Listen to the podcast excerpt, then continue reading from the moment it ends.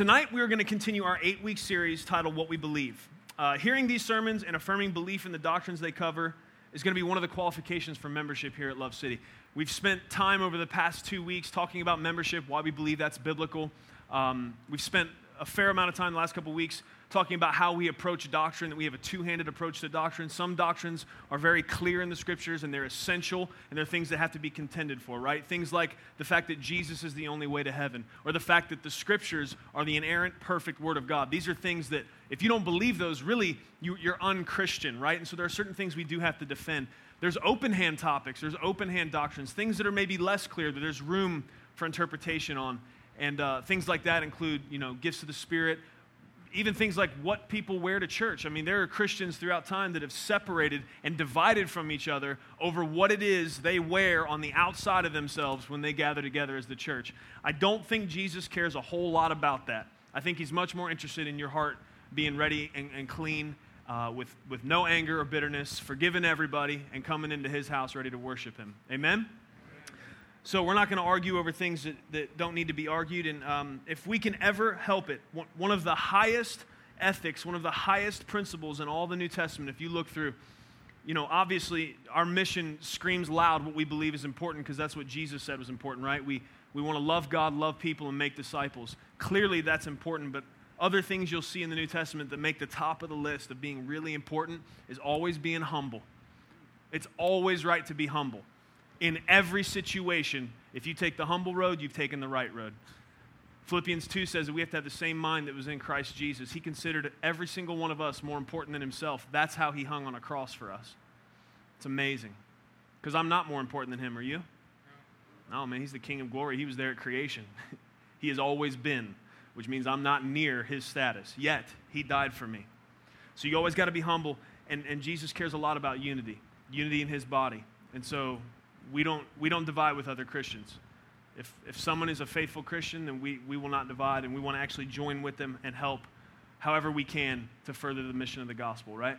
That's what we're about. We want to tell as many people as possible about the good news of Jesus. Amen.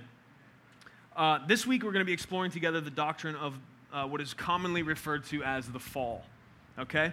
Uh, and some of you may be tempted to check out right away uh, because you already know the story. You've heard it before. You may have read it dozens of times. You may have heard it preached dozens of times. Um, but tonight, I don't want you to just know the story, but I want you to work with me. To, I want you to feel the depth of what it means in your heart uh, because it has a lot of weight and a lot of significance as, as it comes to the whole gospel narrative and also the way we interpret life today. Uh, the day that mankind sinned and fell from our privileged relationship with God our Creator is undoubtedly the most tragic day in all of human history. Uh, some of you would perhaps leap at the chance to try to name for me another period of time or perhaps another day that was more tragic. You may bring things up like the Holocaust, or you may bring something up like Rwandan genocide, or bloody uh, wars throughout all of time, or even terrorist attacks of various sorts and kinds. You would say, you may say to me, How is it that you would say the day the two people, you know, ate the no no fruit off the tree? How's that the worst day ever? What's the big deal about that, right? Nobody got murdered, nobody got raped, nobody got abused. A lot worse things have happened than that. But here's, here's the key thing we fail to consider the reason why the day that mankind fell, the reason why we sin, the day that we sinned and rebelled against God is, is the most tragic day in all of human history, is that that day led to the possibility of all those other days.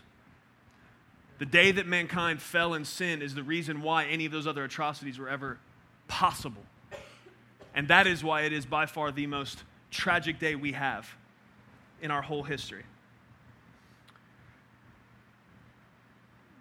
It's the day that we use the gift God gave us to choose whether to obey Him or not. We pridefully rebelled against Him instead of humbly submitting to Him. It's a sad day. It's a day that should grip our hearts. The thought of us being connected to God in perfect communion and being separated by sin, that should, it should cause something to happen in us. Uh, understanding the doctrine of the fall is the only thing that gives us a contextual framework to make sense of the darkness, evil, pain, and suffering that's in the world today. if we're all honest, can, can we just be honest with each other for a second?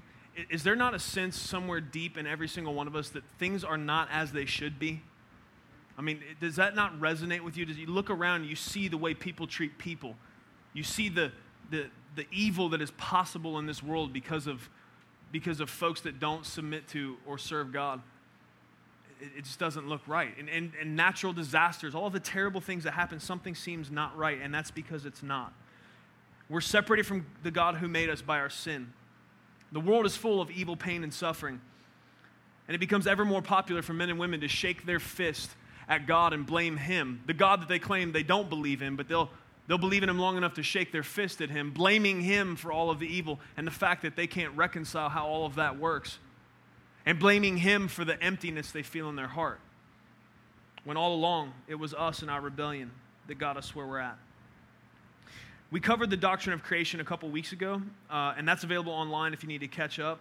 But in case you're new, or maybe this is your first time you've been to church in a long time or ever, maybe you've never heard the Bible preached, I just want to bring you up to speed.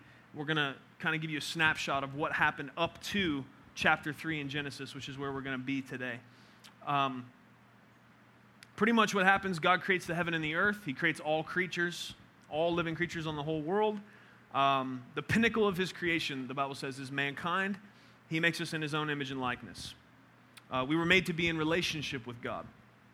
Uh, and not only in relationship with him, but to relate to him as his children. Everything was perfect. There was no death, no pain, no suffering, no sorrow. Everything was as it should be. God creates Adam first, and then he graciously gives him a companion in Eve that is different from him in all the right ways that they, so that they complement and enjoy each other. The last verse of chapter 2 of Genesis uh, summarizes kind of the beautiful, perfect, utopian existence that was going on at that point. Uh, and here's the summary that it gives. This is the end of chapter 2, right before chapter 3, where things start to go the other way. Uh, this is its summary. And the man and his wife were both naked and not ashamed. That's how the Bible summarizes pre curse creation like, just trying to let you know things were good, right? it sounds good, doesn't it? Don't act all stuffy on me. I know everyone in here was, was trying not to think about how awesome it would be if that's what was going on right now, especially as hot as you are, okay? Now, because uh, it's hot in here, yes, I understand. Um, but that does sound good. They were naked and not ashamed. In a garden, perfect, no pain, no suffering. Um, and they weren't devoid of shame about their nakedness. It's not, they didn't not have shame because they had been doing really good on their garden diet, like eating more vegetables than fruits, and you know they'd been jogging a lot, and so they were like chiseled and, and everything was ripped up, firm where it should be. You know that's not what their lack of shame was about. Their lack of shame was tied to the fact that uh, sexuality had not been perverted yet. It was still a beautiful gift given by a loving God that could be enjoyed inside the context of marriage. There was no reason for shame. There was no sin. There was no guilt. Everything was perfect. Every gift God had given had not yet been, been, been perverted, uh, perverted and tainted by sin. Uh, so that's how things start out. Let's, um, let's turn to Genesis chapter 3 together if you haven't done that already. And we're just going to start in verse 1.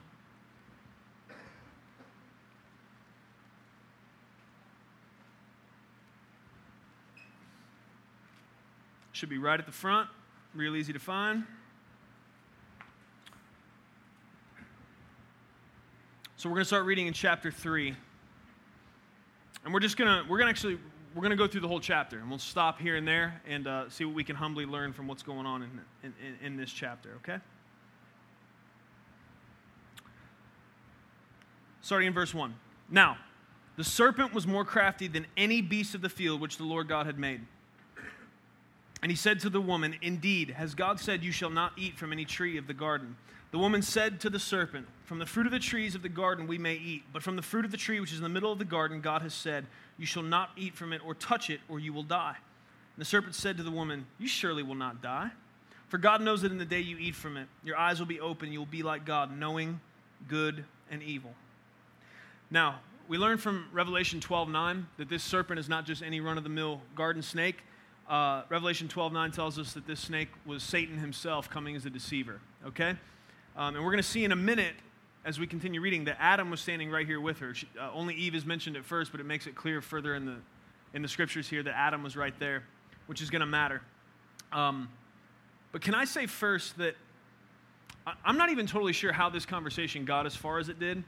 Because if, if I'm walking in the woods or a jungle or pick your scene with my wife and, uh, you know, out from a tree drops a snake, like, psst, you know, and starts saying anything at all. Like, you know, if, if this is me and my wife, he'd have been, you know, indeed has God, wham! Rock to the face, snake dead, right? I might drag it back to civilization so someone can run tests on it and see where did it get vocal cords, but, you know, I'm not sure what Adam was doing here or why the conversation got to the point where Eve's like answering it and taking advice. This is all bad, right? Um, and, and, we're going to put it on Adam here in a second, so because uh, that's where it belongs. But the first uh, sin committed by mankind that is recorded in this chapter here in Genesis 3 uh, is often referred to as the original sin.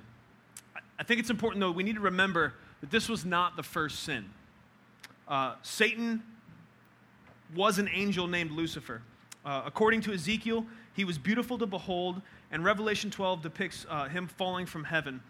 Pride caused him to think himself worthy to be worshiped as God. So he and many angels with him were cast from heaven for this rebellion. Pride was the first sin, and it is the root of every single sin that has ever been committed. Pride was the first sin, and it is the root of every single sin that has ever been committed. Pride is the mother of all sins. Remember that. You're struggling with sin? Ask the Holy Spirit to show you how to get past the symptoms and go all the way down to the root and see how pride is causing that. You will always find it there. That is Pride is the very source of all sin. Um, but let's notice, let's notice the approach of Satan here. Uh, right? He, he doesn't jump out from behind a tree with like a I hate God t shirt on and say, hey, I got an idea. Let, let's do this. Let's rebel against God and open the door for sin and evil and pain and suffering for the whole world for all of time. What do you think? You want to do that? No, he doesn't do that, does he? He comes subtly, he comes deceptively, he comes changing or questioning just a couple of the words that God said. He's not going to make it obvious, and, and some of you can relate to that. Some of you have fallen, been entangled in sin, and by the time the sin is done, you're looking back and you can't remember how the heck you even got there. You don't remember the process that you went through mentally to go from, I don't do this type of stuff because I don't want to dishonor or disobey God, to, I've already done it. And that's the thing we have to understand the tactics of our enemy. He is a deceiver, and he is subtle, and he's a liar. And that's what he's trying to do here with Eve. So, um, after Satan is able to pull her into a conversation and intrigue her with his subtle deception, he goes on to directly contradict what God has said. He convinces her that God lied and that his real motive was to withhold something good from her. You see that? You see that in, in um, in verse 5 For God knows that in the day you eat from it, your eyes will be open, you will be like God, knowing good and evil. So Satan wants to convince Eve here's the thing God just doesn't, there's some really fun stuff that'll happen if you eat this fruit. And God just wants to keep that from you. Any of you ever felt that way before or known somebody that has? I can't be a Christian. I don't want to be a Christian. Look at all the stuff I'd have to give up. Look at all the stuff, man, there's all this fun stuff, or look at all the stuff I won't get to experience, or feel like submitting to God means you have to be robbed of some joy when all the time, come to find out, you bite into the fruit and you really start to reap the consequences of that, you find out there was no real joy in it. It was a liar all the time, it was a counterfeit, and, and its promises fell short. And sin will always do that. Sin will always promise to deliver more than it ever can. It's going to promise joy, it's going to promise relaxation, it's going to promise this, this relief. It'll never come and it's, it's going to sting and it's going to hurt. That's all sin does. Let's read verses 6 and 7 together. When the woman saw that the tree was good for food, and that it was a delight to the eyes, and that the tree was desirable to make one wise, she took from its fruit and ate. She gave also to her husband with her, and he ate. Then the eyes of both of them were opened, and they knew that they were naked, and they sewed fig leaves together and made themselves loin coverings. Pride, you can see pride beginning its work, making Eve feel entitled to that fruit. You hear that word? Entitled. For many of us, we need to check ourselves. We have many senses of entitlement in our life, like this shouldn't be this way or this should be this way. And Satan can easily get us, maybe we wouldn't say it out loud to our friends, but we can be upset or disappointed with God feeling like he's cheating us somehow. Entitlement. What are you entitled to? You and me, and the, the crux of this story, what we're going to find out by the end of Genesis 3, is what you and me deserve is hell and eternal separation from God. Well, that was fun, wasn't it? You guys really liked that one. Um, actually, you know, we're, we're running these fans, but we turned the AC off as a, as a demonstration and an object lesson about hell, so you're welcome. Yeah, it's good. Don't go there. Okay? Um, so we see that, uh, I'm just, I'm kidding, it's on. Uh, pride begins its work making Eve feel entitled to the fruit um, of the one tree that God said not to eat of. And pride also convinces her, get this, that her desire to eat of that fruit is more important than obeying God. And that's where we get. Every single time we choose to sin, we choose to disobey God instead of obey God, we are deciding that what it is we think we want is of greater importance than what it is God has commanded or pleasing Him. Right? You have to make that decision in order to disobey Him. Me, my desires, what I think is right, definitely more important than what God has told me is right. Doesn't sound right when you break it down like that, does it? But that's what we do. You have to. You have to. Now, uh, where does verse 6 say Adam was? It's right there. It's right there. This jelly spined passivity exhibited by Adam on this day has echoed through the centuries, plaguing men, families, cultures, and the whole human race. Much of the rampant departure from biblical standards in our culture today can be directly linked to the failing of husbands and fathers. We see the effects of this all the way through today. And until Jesus returns and turns all things right and makes all things that have been broken and fragmented by sin, until he brings all those things to reckoning, we will continue to see issues and, and, and hurt come from husbands and fathers not standing their post. The scriptures teach us that men are to be spiritual leaders of their homes. They're supposed to be the gatekeepers and defenders against deception and evil. This is why masculinity and the role of fathers has been so eroded. It's a strategic part of Satan's plan to keep as many people as possible deceived. If Adam had been on post and manned up and done his job, there wouldn't have been a conversation allowed where someone was contradicting the very words of the Creator God trying to deceive his wife. If Adam was on his post, nobody's coming up to his wife talking about, hey, hey, hey, let me make a suggestion. You should disobey God. What he said, totally untrue. I know more. I've got better information. You should listen to me. You, you need, if you want to try to do that with my wife, bring a lot of friends and pack them a lunch too, because it's going to be a hard day. Nobody's going to come and, and nobody's going to lie to my wife, flat out. Certainly, you're not going to try to deceive and lead her away from God to serve Satan. No deal. We're going to war. And I hope something's leaping up in you, men of God, that are husbands and fathers. I hope something is, is trickling up on the inside. You feel a little bit of steel infusing in your spine because this is what we need today. And if you're not a husband and father yet, I hope this excites you to be one. One of the greatest and most honorable things you will do with all of your life will be to marry a woman and lead her and to have children and lead them. One of the greatest missions God will ever send you on is to have a family to be the gatekeeper, shepherd, pastor of your own home, to love them and to lead them and to show them what it is to be a real man and to follow Jesus. If you could do that and nothing else, you've lived a good life. Amen? Amen. Amen. Let's read verses 8 through 13. They heard the sound of the Lord walking in the garden in the cool of the day. And the man and his wife hid themselves from the presence of the Lord God among the trees of the garden. Let's pause for a second.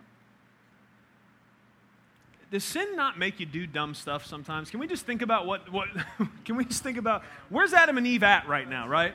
We just got done, we just got done eating of the fruit that God told us not to eat of, and, and here he comes. God, mind you. The, the one that not so long ago breathed in dust and brought us into creation, you know, made all of this with, with, with the sound of his voice, the omnipotent, omniscient, all powerful God. Let's hide behind trees. He won't see us there. Right? And yet, this is what we do, man. This is what we do. This is the kind of mentality that sin gets us into, and it breaks my heart. Oftentimes, I'll, I'll, I will spend time trying to persuade people that are, are weighed down with various sins that the mentalities that they've adopted are foolish. Not because I want to prove them wrong, but because I love them. And it's so dumb to hide behind a tree from God. He sees you. So, wherever you think you're hiding or whatever you thought you've hidden, let me be the one to tell you lovingly it's out in the open. You might as well lay it in your lap and look to heaven and say, Here you go, Jesus, because He knows. You're not hiding nothing. But He loves you. And He says that if, if, you'll be, if you'll be humble and you'll repent of your sin, that He's faithful and just to forgive you of it. And that's amazing. He's long suffering. Some of you have been hiding stuff for a long time. Some of you have been hiding stuff for so long that you forgot about it. But the Holy Ghost will help you. The Holy Spirit will remind you. And He'll bring that stuff to the surface. Not so you can feel bad about it again, that's not the point. So you can lay it at the feet of Jesus. Because here's what, here's what He does He says, Bring me your sin, bring me your failing, bring me your trouble, bring me your doubts. You lay those at my feet, and I'll trade you back peace and joy and righteousness and right standing with God the Father. The only one out there trading junk for the most beautiful treasure you can get. That's why I love him. Okay, so don't try to hide from God, it won't work. So then the Lord God called to the. Then the Lord God called to the. You guys got one more shot. I'm going to do something to you. The Lord God called to the. Man. Thank you. You hear that, men? Who did he call to? Man. He called to you. He didn't say, hey, Eve, where you at? Who'd he want to come and account for what was going on? The man. I need you to see that because it's important. The Lord God called to the man and said to him, Where are you? As if he didn't know. He said, I heard the sound of you in the garden, and I was afraid because I was naked, so I hid myself. And he said, Who told you that you were naked? Have you eaten from the tree which I commanded you not to eat? So God doesn't beat around the bush. We're not going to have a counseling session. We're not going to talk about how everyone feels about everything. God just comes and says, Did you do what I told you not to do? Adam, how do you know you're naked, brother? you wouldn't know that unless you disobeyed me, right? So God goes and deals right with the heart. Um,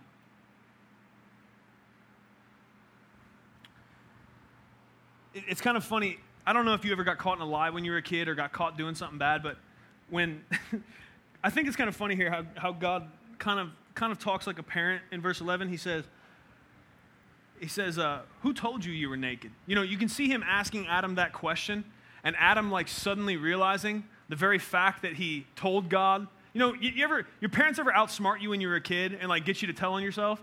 You know, it's like, it's like, Adam, where are you? I hid myself because I'm naked. Who told you you were naked? You could just see Adam's face.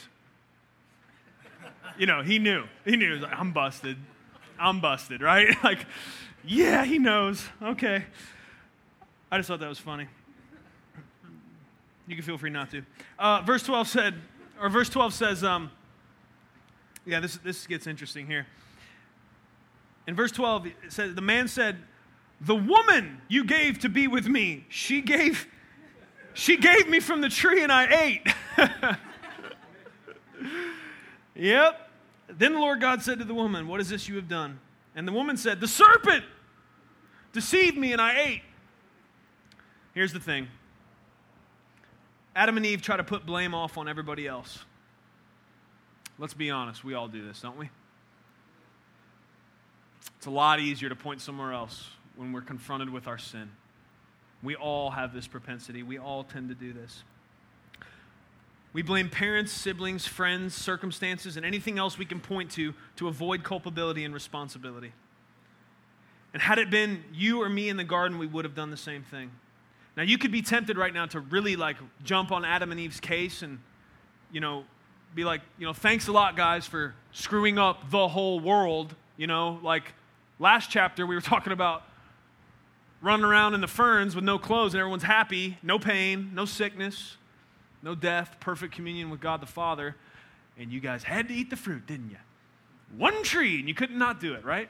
So, and because we're on the other side of this thing, like we see all the consequences, we feel all the consequences, don't we? Like you're not numb to the fact that life can be jacked up, right? Because of sin, because of the curse, because of the fallen nature of the world. Nobody here is experiencing any pain right now or ever has or understands that life's tough. Oh, good. Well, we can close this up and go home. Life's tough, right? There's stuff that goes on in this life as results of the curse that is hard to answer. It's hard to even understand. It's real out there. And it, it, it doesn't seem to be getting lighter, it seems to be getting darker. However, we have the hope of the scriptures that tells us the darker it gets out there, the brighter the light of Christ in us is going to shine. And so we don't get discouraged, but we're also not naive. The effects of the fall are they're not going backwards. We see it every day. Any of us would have done the same thing. I'm telling, put you and me in the garden, we would have done what Adam and Eve did. You may not be convinced of that. I believe that all of this boils down to God's choice to give us a free will. There are some who do not believe that we have any free will at all, that we are simply puppets on a string, and that God is the puppet master. If that was the case, then why the tree? Why even leave a chance to disobey? If what he wanted was robotic slaves, he could, he could have easily created us that way, but he didn't. He put us in a garden and he gave us a choice obey or disobey. If you wanted robots, uh, there'd have been no reason for a tree. And if you're someone who wants to blame God for all the pain and suffering in the world, this is the only bone that you have to pick with him, but you're still wrong. Because you could say to God, I wouldn't suggest it, but you could, you should have never given us a choice. If that's what led to all the evil and pain that I've experienced personally in my life, if that's what's led to all the evil and pain that every human has experienced through all of the timeline of history, then why didn't you just not give us a choice? It would seem better if you would have just made us robots or made us without the ability to choose to disobey you. The results seem to cost too much. What could the value be in us having that choice? Couldn't we have just been slaves? Wouldn't that have been better? The first problem with this, the first problem with coming to God with this type of attitude is that it arrogantly assumes that you know better than God what should have been done. Never the right approach. God's thoughts are higher, His ways are deeper. He's much, much smarter than we are. He's existed forever. He is our creator. And so we never, ever have the right to shake our fist at Him demanding an answer. We trust Him because He's proven Himself good and He's proven Himself faithful. He needs to do no more to prove to us His love than He did on the cross, letting Jesus hang there for our sins. You need more proof? I don't. We shouldn't. Secondly, the second problem with this is that it doesn't consider that God wanted to relate to us as His children. Jesus instructs us to pray to God as Father, and this is the most prevalent relational example you will see in the Scriptures. When we are told through the Scriptures how it is we are to come to God, we are instructed that we can come to Him as Father. If, that's, if that doesn't, I don't care if you've been saved 50 years, if that doesn't still mess you up in a good way, you, you need to spend some time with Jesus thinking about it. We're talking God of the universe here. Are you over this already? The God of the universe, perfect, ever existent God that created everything thinks of you like his kid? He could have made us as nothing more than throwaway slaves, man. What he's God. He could have done anything. And, and, and the fact that he would make us to be his kids, knowing how much trouble we would be. He knew he's got perfect foreknowledge, exists outside of time. He sees the whole end of this thing going down already. He knows exactly how it's going to go. He knows how many times you personally were going to turn around, spit in his face, and rebel against him. Not to mention, he knew what Adam and Eve were going to do, and he still went through all of this. It's amazing. That's why it's not hard for me to lift my hands and lose myself in telling him how much I love him. Because he's good and he's worthy of worship. C.S. C.S. Lewis said this on the subject God created things which had free will. That means creatures which can go wrong or right. Some people think they can imagine a creature which was free but had no possibility of going wrong, but I can't. If a thing is free to be good, it's also free to be bad. And free will is what has made evil possible. Why then did God give them free will? Because free will, though it makes evil possible, is also the only thing that makes possible any love or goodness or joy worth having. A world of automata, of creatures that worked like machines, would hardly be worth creating. The happiness which God designs for his higher creatures is the happiness of being freely, voluntarily united to him and to each other in an ecstasy of love and delight, compared with which the most rapturous love between a man and a woman on this earth is mere milk and water. And for that, they've got to be free. Of course, God knew what would happen if they used their freedom the wrong way. Apparently, he thought it was worth the risk. If God thinks this state of war in the universe a price worth paying for free will. That is, for making a real world in which creatures can do real good or harm and something of real importance can happen, instead of a toy world which only moves when he pulls the strings, then we may take or understand that it is worth paying.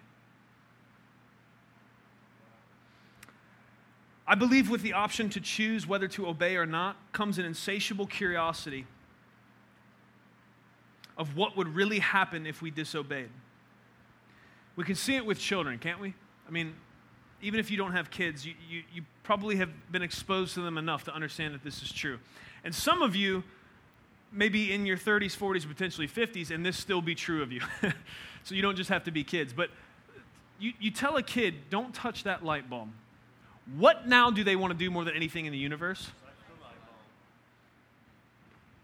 Why is it that inherently in free will there is this insatiable curiosity? I got to know what, what will happen if, if I do disobey. Like, I know I could just obey and it, it, it would be all right. I could go that way, but what if? And I think it's that, it's that inerrant curiosity that's there that would cause, it, it, it was just a matter of time. It could have been you or me, Adam or Eve, or anybody else in that garden. At some point, we would have had to, we would have had to scratch that itch to know why, why did God say we can't eat that fruit? Like, is the snake right? Is it, it going to make us as awesome as God? Like, what's the deal? You know? And so I would just encourage you don't be so hard on Adam and Eve because you'd have done it too. That's the bottom line I'm getting at there. Uh, though there has been unbelievable atrocities and tragedies because of the fact that we had a choice and that we chose to rebel, we have the beautiful encouragement that once those of us who have put faith in the finished work of Christ are spending eternity with Him, there will never be another temptation to touch the light bulb. Think about that. Whether Jesus comes to get us or we die and go home to be with him. There's ne- we don't need any more object lesson on what happens when you disobey God, do we? I don't need to touch a light bulb anymore. I know what it's like to be separated from God. I know what it's like to watch a world retch and throw back and forth, groaning to be reconciled to its creator. I know the pain that comes from disobedience and rebellion against God. And so, in a way, I'm not sure that God wasn't aware that we needed to go through this so that on the other end for eternity, nobody's going to be sitting around wondering, well, what if, what if we disobey him? We had to get that out of the way. We did disobey, we did fall away, we did have a curse put upon us. This world is cursed. But thank God, He made a way that we can be reconciled through Jesus. And when we spend eternity with Him, I'm not going to sit around and wonder, I wonder what would happen if one of us just didn't do what God says. I already know. You had enough of this? I've had enough. I've had enough. The third reason that questioning God's sovereign choice to give us the option to obey or not is foolish. So I gave you two. Here's the third one is that you forget that any pain any human has ever felt as a result of sin and our fallen state, God has felt more acutely and intensely than we could ever imagine. See, we think that we empathize and feel the pain, you know, from our own lives, our own experiences, struggles in our own families and with our own friends. And we can look at tragedies that happen around the world, people that struggle, um, especially when, when children suffer and people throughout all the world are suffering because of the results of, of the fall and the curse. and we feel that in our hearts, and it hurts us because we care. It's, it's so ignorant for us to think that God does not feel that. He feels it more than we could have a possible capacity to. He's a perfect father. It hurts his heart. Sin hurts him. Our pain and suffering hurts him. He cares about it way more than we do. And so, for us to shake our fist at him and act like it's not worth it that he allowed us the option to be his children and to obey him or not, as if he didn't count the cost first. Any pain we've suffered, anything we've gone through. And, and, and the Bible instructs us, most of us don't think about tragedy, suffering, tribulation right, anyways. Because the Bible instructs us that if we'll trust Jesus, and if we'll see and we'll walk the way he did through tribulation and struggle, that what that builds in us is character and it makes us better equipped to not only make it through the next struggle, but to help someone else through theirs. This is what God's called us to.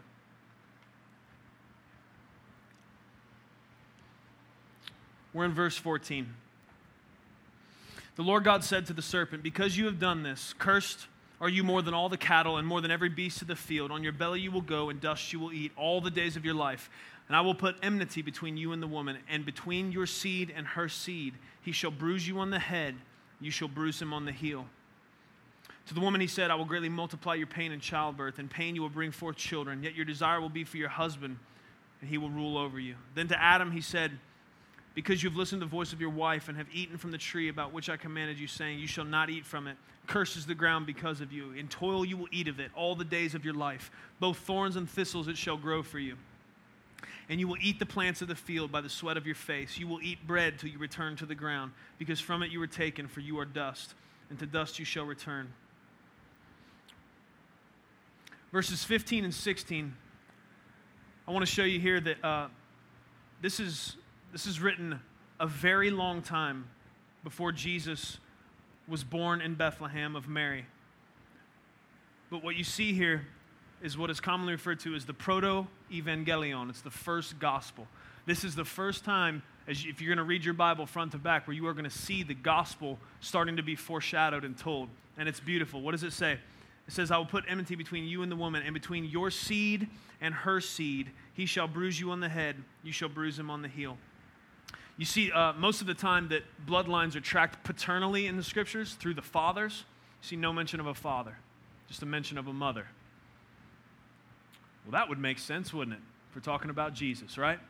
And so what we're seeing here is that, yes, the enemy's going to bruise the heel of Christ, but ultimately his head will be crushed. Jesus will have the victory. So, you know what? All of us have felt the bruised heel of living in this world in this fallen state, have we not? We've been knocked around. Life's hard. We have, we have suffered underneath the weight of the fact that this world is not perfect as it was originally intended. However, we have hope because of Christ.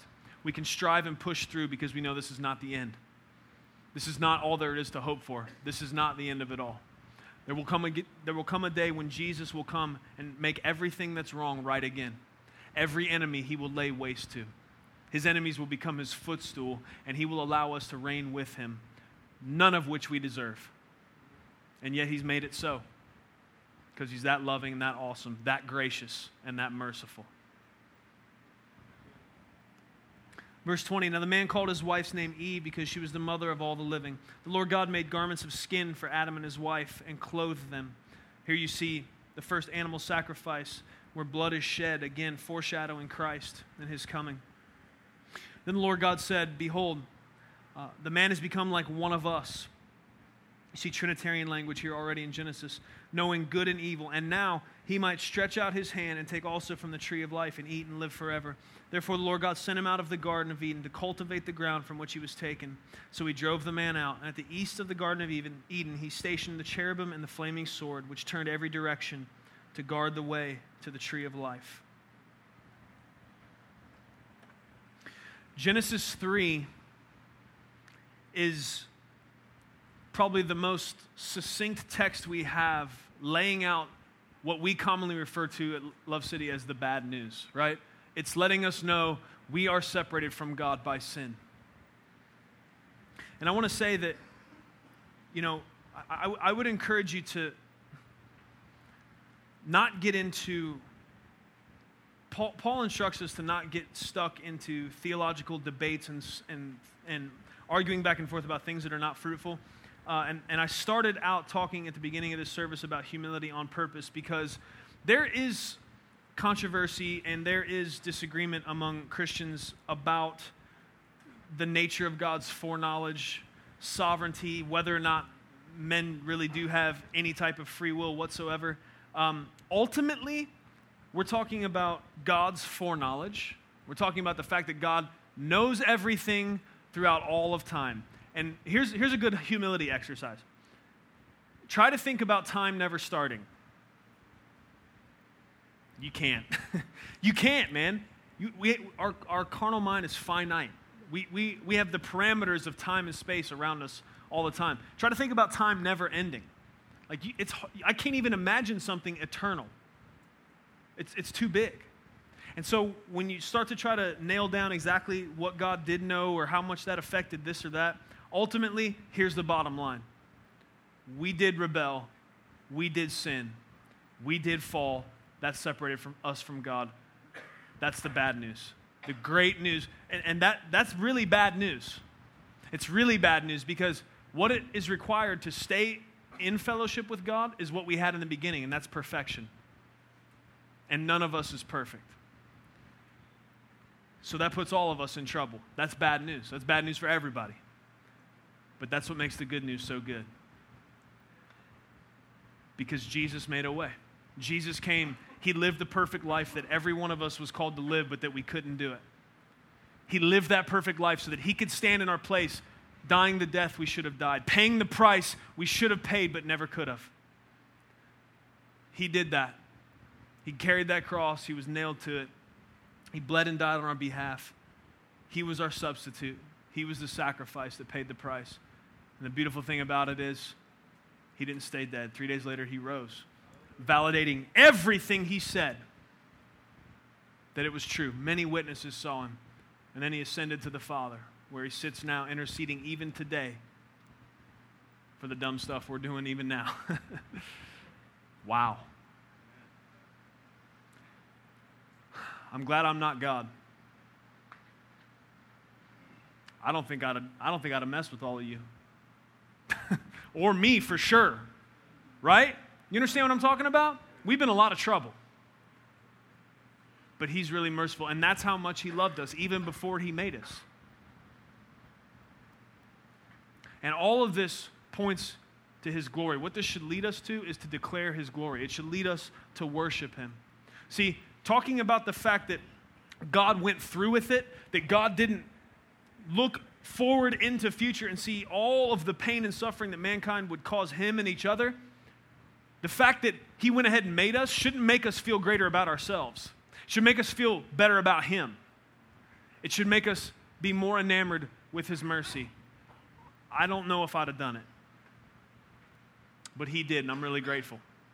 And I'm grateful that he's powerful enough to work throughout all of history, still dealing with our sin and our suffering and our failures to obey. He can still work through all of that and get his will accomplished.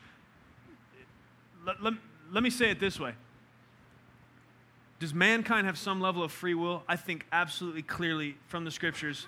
Choose this day whom you're going to serve. Do eat of the fruit, don't eat of the fruit. There has to be some element of free will. However, is God sovereign? Yes. Both are true. Both are absolutely true. And so we have to be humble in working through that and what that means. God is sovereign. His ends are going, ultimately, what He wants to happen is going to happen, flat out.